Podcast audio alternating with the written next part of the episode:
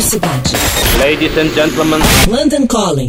Produção e apresentação Rodrigo Lariu. London Calling. London Calling. Olá, ouvintes da Rádio Cidade. Esse é o nosso boletim com notícias direto de Londres. Parece que tá virando moda esse jeitinho casual de anunciar disco novo. O Coldplay anunciou seu novo álbum, o primeiro da banda depois de quatro anos, enviando uma cartinha para uma fã. Uma fã.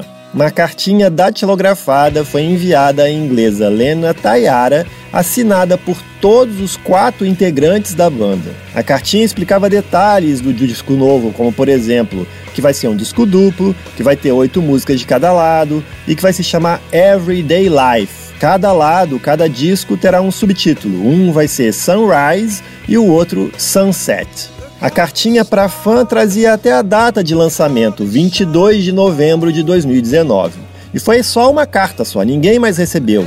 Claro que a Lena, a fã, achou que a carta era falsa e postou uma foto no Twitter. Só depois que milhares de fãs disseram que a cartinha parecia autêntica é que ela mudou de ideia. Os rumores da volta do Coldplay começaram em outubro, quando cartazes em preto e branco apareceram nas ruas de Madrid, na Espanha, mostrando a banda vestida como se estivesse nos anos 20, sentada ao lado de um homem que parece ser o filósofo alemão Nietzsche, segurando um saxofone. Semana passada, os dois primeiros singles foram finalmente liberados: When I Need a Friend do lado Sunrise e Everyday Life do lado Sunset. Bom, como eu já disse, o novo álbum do Coldplay sai dia 22 de novembro aqui na Inglaterra. Eu sou o Rodrigo Lariu e esse foi o London Calling direto de Londres para a Rádio Cidade.